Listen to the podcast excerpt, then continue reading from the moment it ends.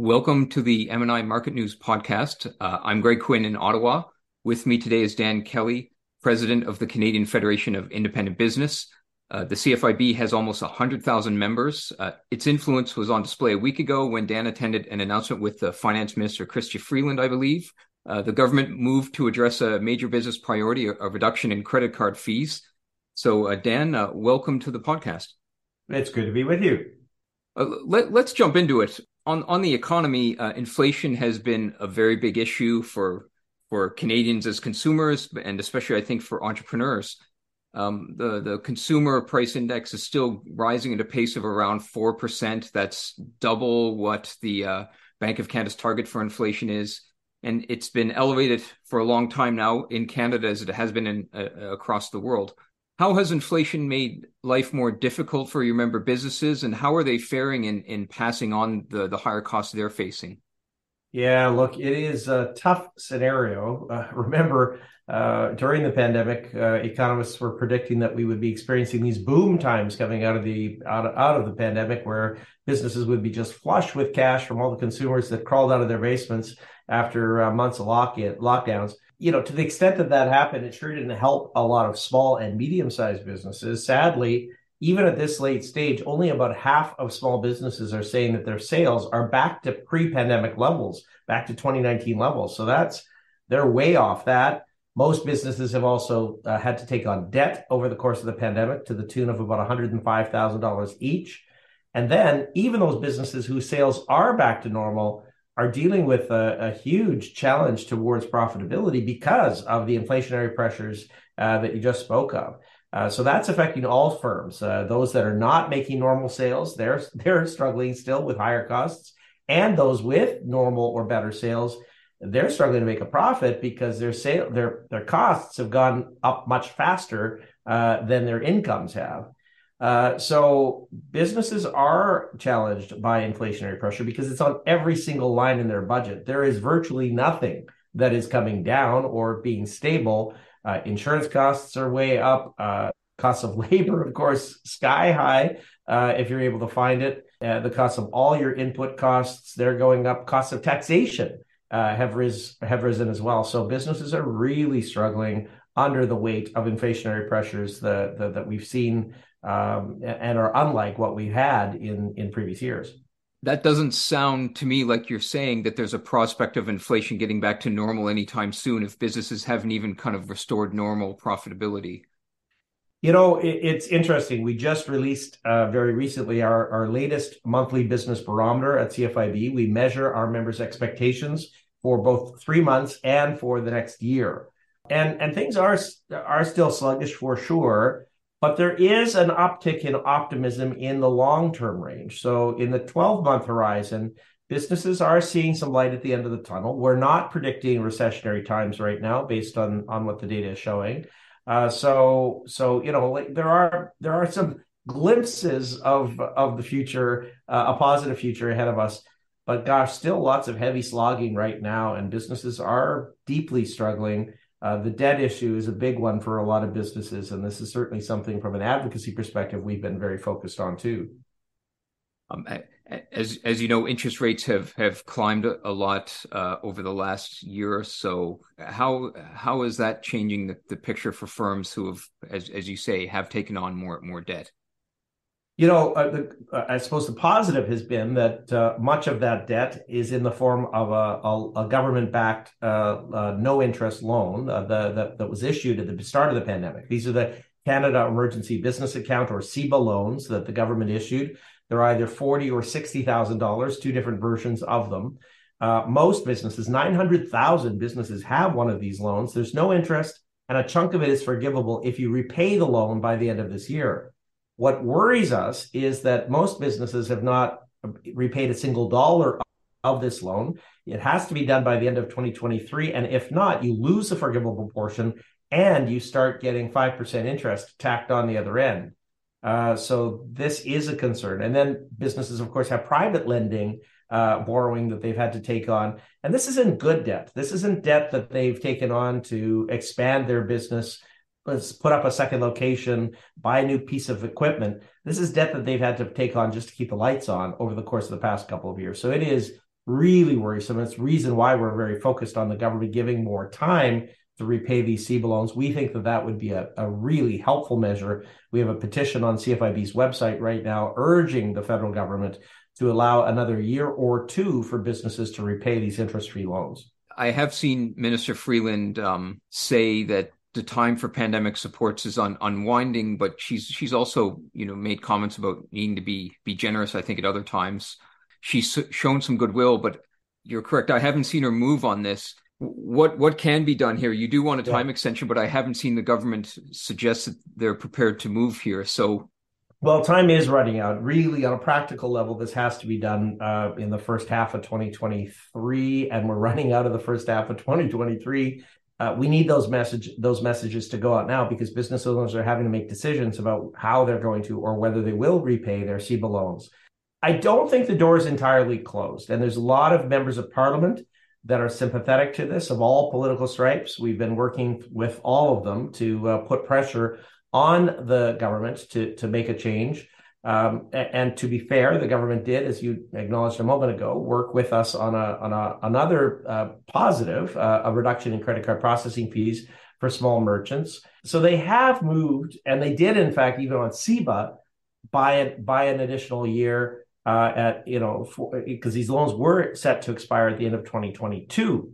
Uh, so I'm I am optimistic that we can get this across the finish line, but it's going to take a lot of pressure from business owners with with the stories of what this was is going to uh, what's going to happen uh, if in fact this uh, these loans are not repaid and and and the stories are not great. We're getting calls. Members of business owners are getting calls every day right now from from companies offering giant like new loans to businesses at huge rates of interest in order that they can pay off their CEBA loan. So take a loan to repay another loan in order to keep the forgivable component. And gosh, that's not a recipe for success, but but maybe something that desperate businesses do. You mentioned your your monthly barometer report, which is a very very timely and, and thorough s- survey. Uh, and I did I I did see that as as you mentioned, some of the sentiment figures have picked up. Um, you may have also seen that some of Canada's big banks or private economists have been saying for a while that Canada's bound to have a recession this year. Um, some of that might be be global, some of it might be higher interest rates, but it's been a it's been a persistent theme in that community. What is it that you're picking up in CFIB that sentiment is actually getting getting better at a, at a time when, as I said, some people think we're on the, the verge of some kind of recession? Yeah, it's it's it's it's very interesting because often the signals that that big companies get are different from that of of what we call the main street economy.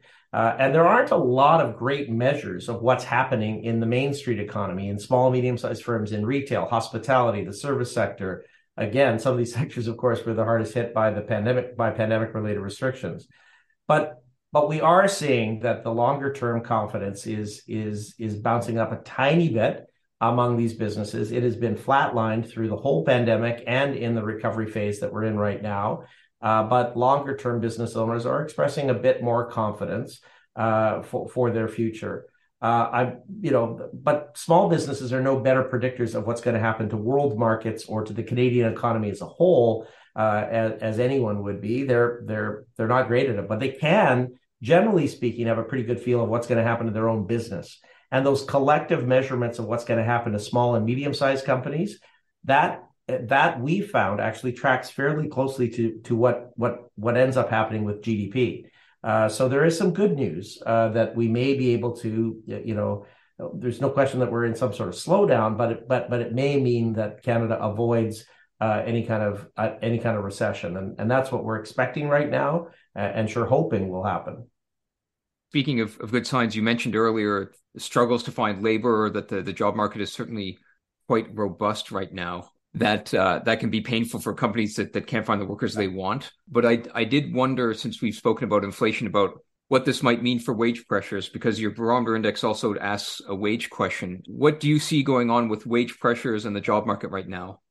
Well, our, our barometer has shown that uh, that wage wage increases, uh, expectations for small businesses in increasing the wages they pay their employees they are still way higher than is normal. They're they're above three percent. I think it was three point two in our most recent barometer, three point 0.2% annual increases.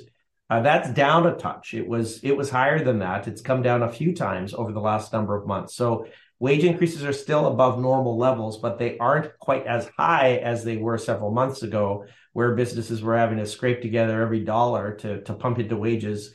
Look, a typical story I'm hearing from restaurant owners, for example, you know, pre-pandemic they might have needed 10 workers.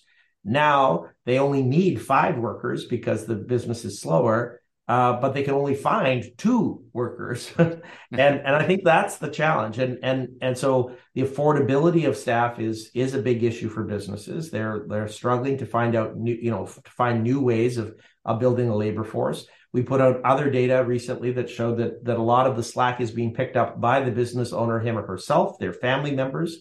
Uh, we we put out a report called the Eight Day Work Week, which uh, many small businesses feel that they are doing themselves uh, you know, not just running the business, but also serving the customer directly behind the counter or the grill. I mean, it is, this is hard for business owners and it's really taking a toll on them. Uh, there are a lot of exhausted business owners after months of the pandemic uh, and then moving into this incredibly challenging labor labor market. Business owners are feeling like they're operating on fumes these days, and so there there has been no real slowdown in the labor market uh, even though the economy has been has been kind of flat.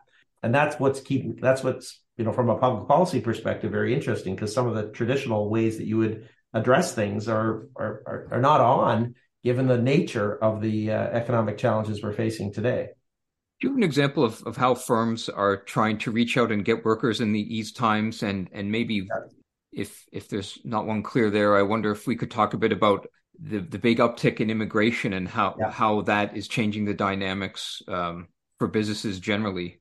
There's kind of three things businesses are doing to to address labor market shortages that are working. Like there's lots and lots of things that are being tried and experimented with. But our data that we've collected on the shortage of labor, what's working for businesses to address it, one, of course, is automation. And you certainly see that smaller and smaller businesses are automating more processes to try to lighten the, the requirement for for for people uh, in many instances. This could be automated checkouts or or, or other examples like that.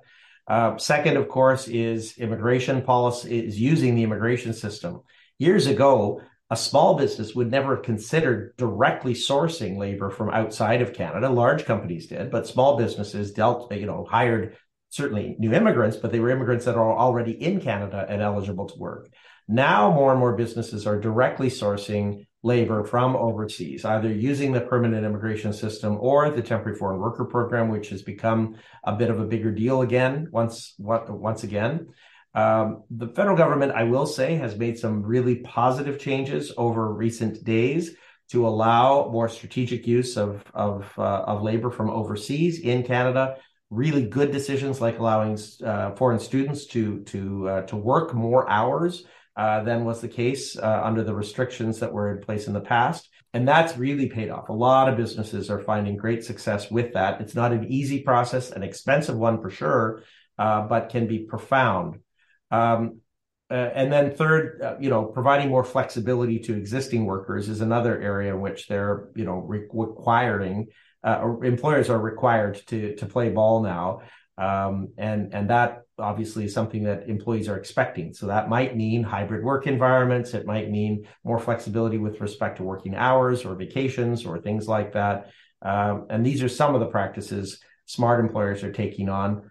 None of them perfect, but but all of them together uh, helping businesses cope. Some some of our readers are, are quite focused on um, fiscal and monetary policy. And I, I guess one thing that uh, your group may have noticed is, is the government last fall said at the end of their, their forecast, we could balance the budget. And then this time that has disappeared. Is that a point of irritation for business owners, or does it signal anything about where the economy or the government is going in managing the economy? Yeah, big worries on on the overall uh, fiscal measures, uh, and and you're quite right. It was it, there were there was a lot of uh, positive momentum when government was acknowledging in the fall economic statement that there was that that balanced budgets were actually an important thing, uh, and that there was a pathway for Canada to get back to balance. That seemed to have been ditched, as you noted in the 2023 spring budget, um, and and it's not clear why, um, other than spending, uh, you know, as far as the eye can see on on everything and anything, and that's what worries us it's it's been a challenging period of time. And look, I, I, I take my own share of responsibility in this. I you know during the course of the pandemic was Canada's leading advocate for business subsidization, right. uh, with hugely expensive programs like wage subsidies and rent subsidies and loan programs to try to get businesses through the pandemic. That was very uh, abnormal for us. I didn't take, I didn't relish the, the that role that I played uh, for about two straight years. Um, and in fact, uh, you know, witnessed by my discussions of CEBA, am still playing to a degree today. But that was an extraordinary measure where the government of Canada needed to open the, the fiscal wallets to be able to spend to, to help businesses that were shut down by government law. They were required to close their doors, essentially having their business, their, their ability to earn an income expropriated from them. But in normal economic times, business subsidization is stupid uh, and makes no sense. And and governments, uh, business owners realize that today's deficits are tomorrow's taxes. So if we just rack up deficits forever, uh, we're never going to get ahead of this.